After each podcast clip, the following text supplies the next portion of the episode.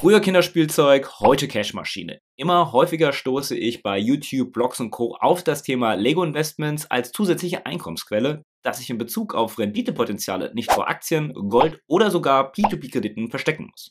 Doch können diese kleinen Klemmbausteine, die wir als Kinder so geliebt haben, wirklich ein Renditebooster für dein Depot sein? Welche Vor- und Nachteile hat das Investieren in Lego und wie viel Aufwand kostet es dich, attraktive Renditen zu erzielen? In welche Lego-Sets kannst du investieren und wie findest du diese? Das habe ich mir im heutigen Video einmal näher angeschaut. Am Ende des Videos zeige ich dir außerdem, mit welcher Strategie ich mein derzeitiges Talerbox Lego Depot aufbaue, wie ich die passenden Sets finde und ankaufe und auch wann ich diese wieder verkaufe. Also viel Spaß mit dem Video. Der Reselling-Markt boomt. Fashion, Sneaker, Trading-Karten, ein Hype jagt den nächsten. Und um das Thema Lego Investment hat sich ein kleiner neuer Hype unter den Resellern gebildet. Kein Wunder, denn die Renditemöglichkeiten scheinen sehr vielversprechend zu sein. In einem Artikel von Bloomberg, der das Thema ebenfalls aufgegriffen hat, wurde neben den Renditepotenzialen zudem eine niedrige Korrelation zum Aktienmarkt festgestellt. Eine niedrige Korrelation zum Aktienmarkt kann das Investment in Lego zu einem perfekten zusätzlichen Baustein machen, um dein Portfolio zu diversifizieren, da die Geldanlage sich unabhängiger voneinander entwickeln können. Klingt eigentlich zu schön, um wahr zu sein, oder? Was sagen so denn die Renditen?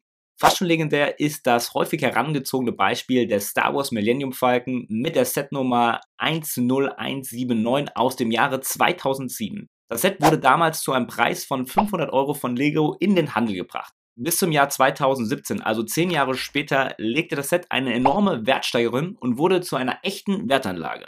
Wenn ein Sammler in 2017 das Set noch haben wollte, musste er auf der dunklen Seite von eBay noch bis zu 5000 Euro dafür zahlen. Du konntest also innerhalb von 10 Jahren eine Rendite von 25,89% pro Jahr mit einem Millennium Falcon erwirtschaften. Eine Wertsteigerung von 900%. Das schlägt den MSCI World deutlich. Die Freude der Reseller fand jedoch ein schnelles Ende, als Lego das Set kurz darauf neu auflegte und der Wert des alten Millennium Falcon daraufhin schneller gefallen ist, als die Reseller bei eBay in den Browser eintippen konnten. Die Spitzenpreise von 2017 lassen sich seitdem her nicht mehr mit dem Set erzielen, auch wenn das Set heute immer noch deutlich über dem Originalpreis liegt. Aber wenn du auch ein Star Wars-Fan bist, dann nutze doch mal deine Macht und klicke den Like-Button und abonniere den Kanal, wenn du noch kein Abonnent bist.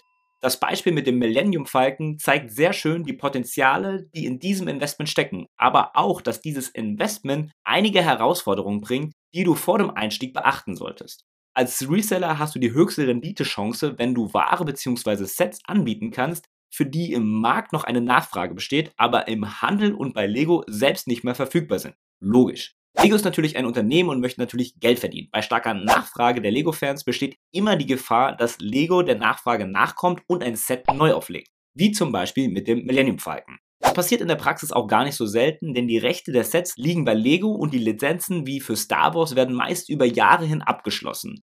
Die Neuauflagen erscheinen in den letzten Jahren zudem nicht nur immer häufiger, sondern auch in kürzeren Abstanden und werden mit immer größeren Details versehen. Das kann dann für eine steigende Unbeliebtheit der alten Modelle bei Sammlern sorgen und drückt die Rendite deines Lego-Investments, wenn der Marktwert deiner Sets aufgrund der gesunkenen Nachfrage ebenfalls sinkt. Das Halten von Lego-Sets ist daher nicht für die Ewigkeit gedacht. Du solltest dich auch wieder davon trennen können bei gegebenen Zeitpunkt, um die Rendite einfahren zu können. Ja, auch wenn es schwer ist. Eine weitere häufig unterschätzte Herausforderung beim Investieren in Lego ist die Lagerung der Lego-Sets. Plane genügend Zeit für die Lagerung ein, denn dein Lego-Depot wird zum Beginn wahrscheinlich erstmal ins Minus rutschen. Das ist normal, denn eine Wertsteigerung kann unter anderem ein paar Jahre Zeit in Anspruch nehmen, bis die Sets im Handel restlos ausverkauft sind und seltener auf dem Markt werden. Sei dir deshalb bewusst, dass es ein dauerhafter Lagerplatz sein wird. Insbesondere größere Sets wie zum Beispiel der angesprochene Millennium Falcon sind riesig und sperrig. Aber auch die Lagerung von kleineren Sets wie zum Beispiel Lego Speed Champions kann man schnell die Übersicht verlieren. Überlege dir deshalb eine geeignete Organisation und achte auf die richtige Lagerung. Kühl, trocken und lichtgeschützt sollte es sein. Sind die dünnen und recht empfindlichen Lego-Kartons optimal gelagert, können wir die maximale Rendite erzielen. Wie bei allen Investment gilt bei Lego auch, investiere nur Geld, das du nicht sofort benötigst. Denn genau wie an der Börse kann es auch bei deinem Lego-Investment rauf und runter gehen. Runter vor allem, und das ist ein weiteres Risiko, das du dir vor deinem Investment in Lego-Sets bewusst machen solltest, wenn Lego vielleicht gerade nicht mehr so beliebt ist oder angesagt bei Kindern und Sammlern. Das war zuletzt Anfang der 2000er der Fall. Lego hatte damals keine lizenzstarken Partner, das Patent der Lego-Steine lief aus und Lego wurde durch immer beliebtere Alternativen wie zum Beispiel Gaming-Konsolen aus den Kinderzimmern fast verdrängt. Das Unternehmen musste massive interne Umbaumaßnahmen vornehmen und kaufte große Lizenzen wie Star Wars ein. So konnte Lego knapp der Pleite entgehen. Ähnlich wie bei anderen Investments kann die Rendite also auch ins Minus gehen und hängt stark von der Popularität der Steine ab auch wenn der Restwert von 0 eher nicht zu erwarten ist. Und wenn du bei einem oder mehreren Sets mal daneben gegriffen hast, kannst du im Zweifel das Set noch selbst aufbauen und Spaß damit haben oder es eben verschenken. Nun kommen wir zu Praxis. Dazu verlinke ich euch auch nochmal ein PDF mit der Strategie, Checkliste und Tipps und so weiter, welche ihr euch kostenlos herunterladen könnt, um das Ganze für euch profitabel nachzumachen. Also wie baue ich das Talabox Lego Depot nun auf? Die Strategie sieht wie folgt aus. Ich verfolge kein schnelles Flippen beim Lego Reselling. Das ist beim Lego Reselling generell auch möglich, aber der Aufwand, stetig den Markt zu beobachten, Pakete zu verschicken, sich mit den Käufern auseinanderzusetzen, ist mir zu groß. Ich baue das Depot daher genau wie bei Aktien und ETFs nach dem Buy-and-Hold-Prinzip auf und möchte bei meinen Investitionen in Lego möglichst passiv bleiben, auch wenn der Passivitätsgrad von Aktien oder ETFs sicherlich nicht erreichbar ist. Zu Beginn hatte ich mir zudem für das Depot ein Limit von 1000 Euro gesetzt, um in den Markt einzusteigen bzw. ein Gefühl für das Investment zu bekommen. Setze dir am besten auch immer ein gewisses Limit. Nächster Schritt war dann Preisalarme für Kategorien einzurichten bzw. einzelne Sets, die ich gerne erwerben möchte bzw. später dann resellen könnte. Dazu gehe ich auf die Seite Brickmerch und wähle beispielsweise die Kategorie Star Wars aus. Rechts oben auf der Seite befindet sich ein Rabattalarm. Hier gebe ich dann meinen Wunschrabatt auf die Kategorie ein, zu dem der Preisalarm mich benachrichtigen soll und in welchem Intervalle das tun soll. Halbstündlich, sechs Stunden oder täglich. Da bei hohen Rabatten die Sets schnell vergriffen sein können und deshalb oft Schnelligkeit gefragt ist, habe ich zu Beginn einen halbstündigen Rabatt eingerichtet. Nach den ersten Käufen habe ich den Intervall nach oben angepasst, da man sonst mit Angeboten überhäuft wird. Und man möchte ja möglichst passiv bleiben.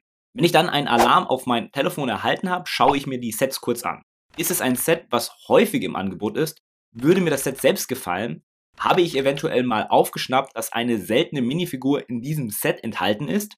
Außerdem prüfe ich kurz, in welcher Phase des Lebenszyklus sich das Set befindet. Dazu schaue ich mir an, wann das Set auf den Markt gekommen ist. Je älter, desto besser, denn das macht es wahrscheinlicher, dass das Set bald aus dem offiziellen Handel verschwindet. Eine gute Adresse, um das zu prüfen, ist die Seite des Spielwareninvestors. Link zu seiner Seite packe ich euch in die Beschreibung. Dort findest du eine Liste von Lego-Sets, die voraussichtlich bald aus dem Handel genommen werden.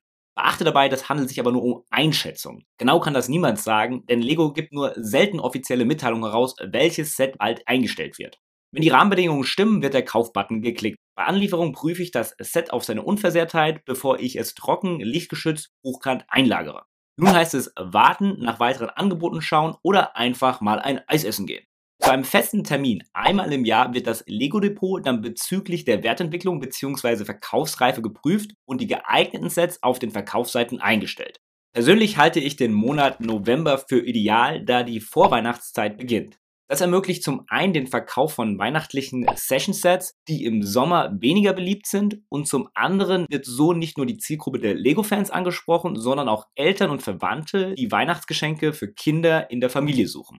Zur Wertentwicklung suche ich die Sets bei eBay und filtere nach erfolgreich beendeten Auktionen und bilde daraus einen Durchschnittswert. Aber Achtung, hier nicht vergessen, dass eBay 10% Gebühren einfordert und PayPal auch nochmal 3% von dem Verkaufserlös einstreicht. Den Versand hingegen kannst du in der Regel auf den Verkäufer ummünzen. Alternativ kannst du natürlich die Gebühren auch umgehen, wenn du das Ganze auf eBay Kleinanzeigen anbietest. Jedoch erhöhen hier die Verhandlungen potenziellen Aufwand. Die Konzentration auf einen Monat im Jahr hat den Vorteil, dass der größte Teil der Arbeit, nämlich das Einstellen auf den Plattformen wie eBay, der Kontakt mit den Käufern sowie das Verschicken per Post sich nur auf einen Monat im Jahr konzentrieren. In den anderen Monaten bin ich dann mehr oder weniger passiv bis auf ein paar gelegentliche Nachkäufe. Aber schauen wir uns doch mal meine Strategie anhand eines Beispiels aus dem Realdepot an.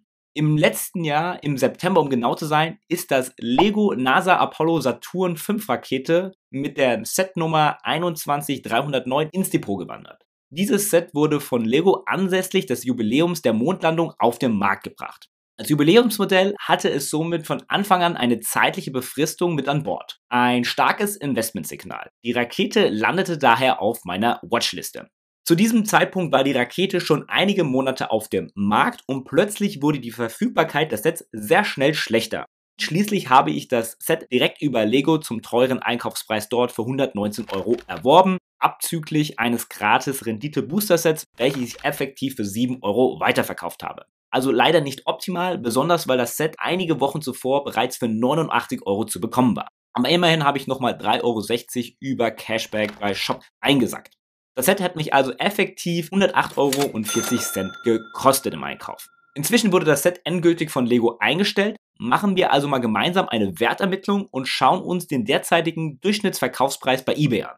Dazu gehen wir auf eBay und stellen den Filter auf verkaufte Sets und beendete Angebote. Der Durchschnittspreis liegt hier in etwa bei 158,30 Euro zuzüglich dem Versand. Eine weitere Verkaufsmöglichkeit wäre natürlich Amazon Marketplace. Hier wird das Set derzeit für 169 Euro zuzüglich Versand angeboten. Im Durchschnitt bei den beiden größten Verkaufsplattformen liegt der Preis also derzeit bei ungefähr 163,50 Euro. Macht das Set aktuell ein deutliches Plus von 50,83% Rendite, natürlich vor Amazon bzw. eBay-Gebühren und das schon einige Monate nach dem Kauf. Du siehst also, eine attraktive Rendite mit Lego ist möglich. Wie ich dir gezeigt habe, lässt sich das Investment in Lego auch durchaus teilautomatisieren.